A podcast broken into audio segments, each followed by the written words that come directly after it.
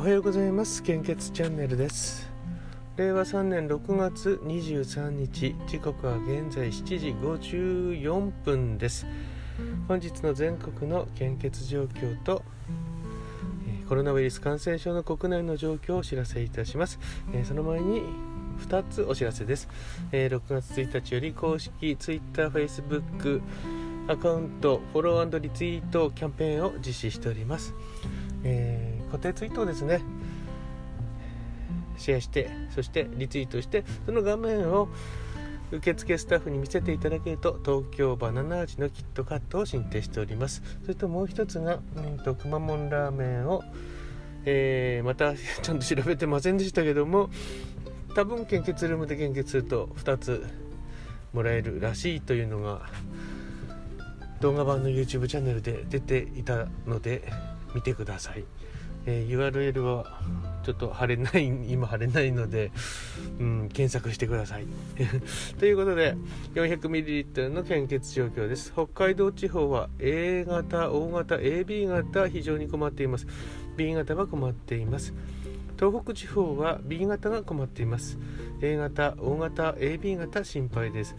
関東甲信越地方は A 型、O 型、AB 型困っています。B 型は心配です。東海、北陸地方は A 型が非常に困っています。O 型は困っています。B 型は安心です。AB 型は心配ですと表示されています。近畿地方はちょっと変わりましたかね。すべての方において安心です。安心マークが出ております。ということで近畿地方のお住まいの方、今度はですね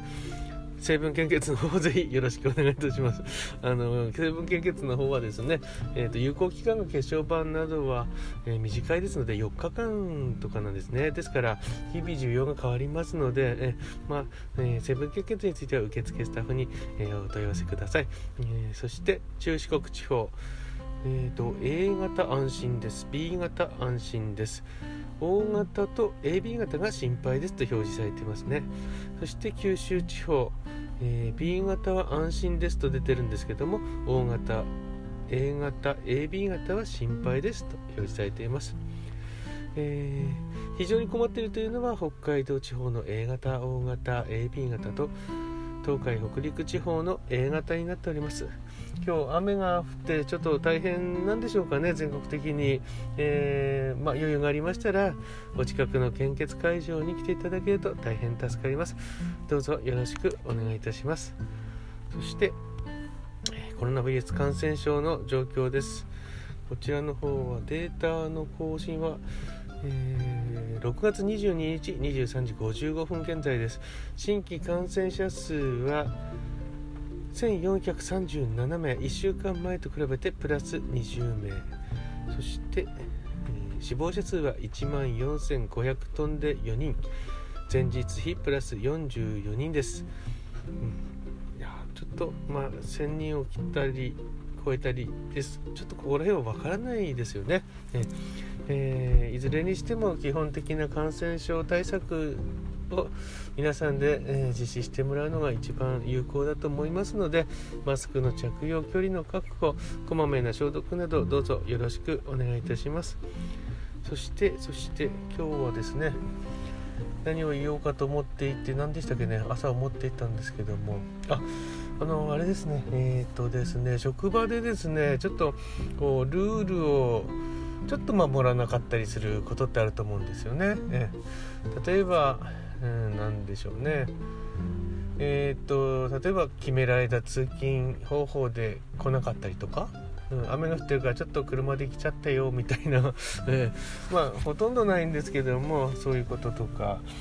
あとこれはちょっとわからないですけども、本当に昔であれば、出張とかですね、なんか怪しいんじゃないっていう申請と違う、方法で移動してないかっていう、そういうのもありますけども、例えばそういったことですね。でこれって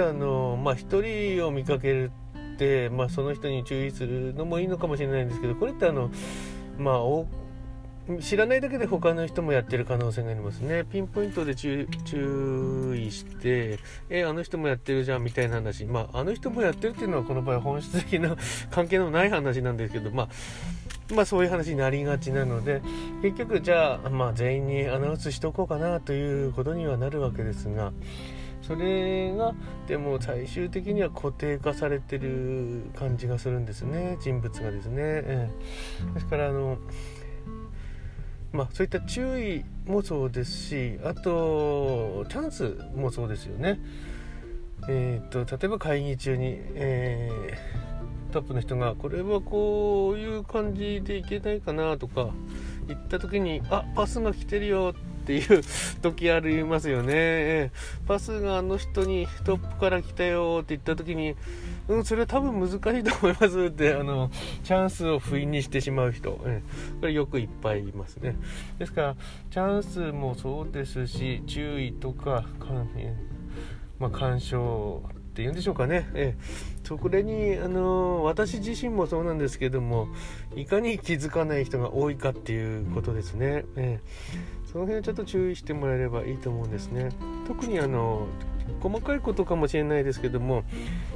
どこの会社もそうだと思います。人事関係の、部署ではですね、過去のやっぱり、職員のですねあんまりルールを守らないとかそういったことってやっぱりずっと記録されてるんですね。辞めるまで、ですから全く本人にとって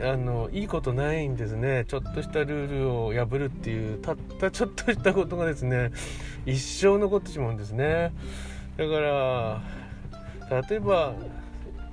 ちょっと役職がついたりしてもずっと残るんですね。この人はこうだから引き継いでいきますのでね、やっぱりですからそこは注意した方がいいんじゃないかなと思います。でいきなり来ることは少ないですからね。そういった注意とかパスとか、チャンスや注意は知らないうちに回ってきてるかもしれないですので、そこを逃さないように、してもらえるといいのかなと思います。会議中なんかもよく見かけますよね。気づいてない人がほとんどかなっていう感じですかね。あと評論家も多いですよね。これはこうだと思いますねとかね誰目線なのあなたっていうそういうあなたがそれを言うのっていうそういうこともないでしょうかね。一般的にですよ。うちの会長は最近会議自体してないので、でも過去にはやっぱりそんな雰囲気のことあったなと思いますので、ということで私自身も気をつけようと思います。それでは今日もいってらっしゃい。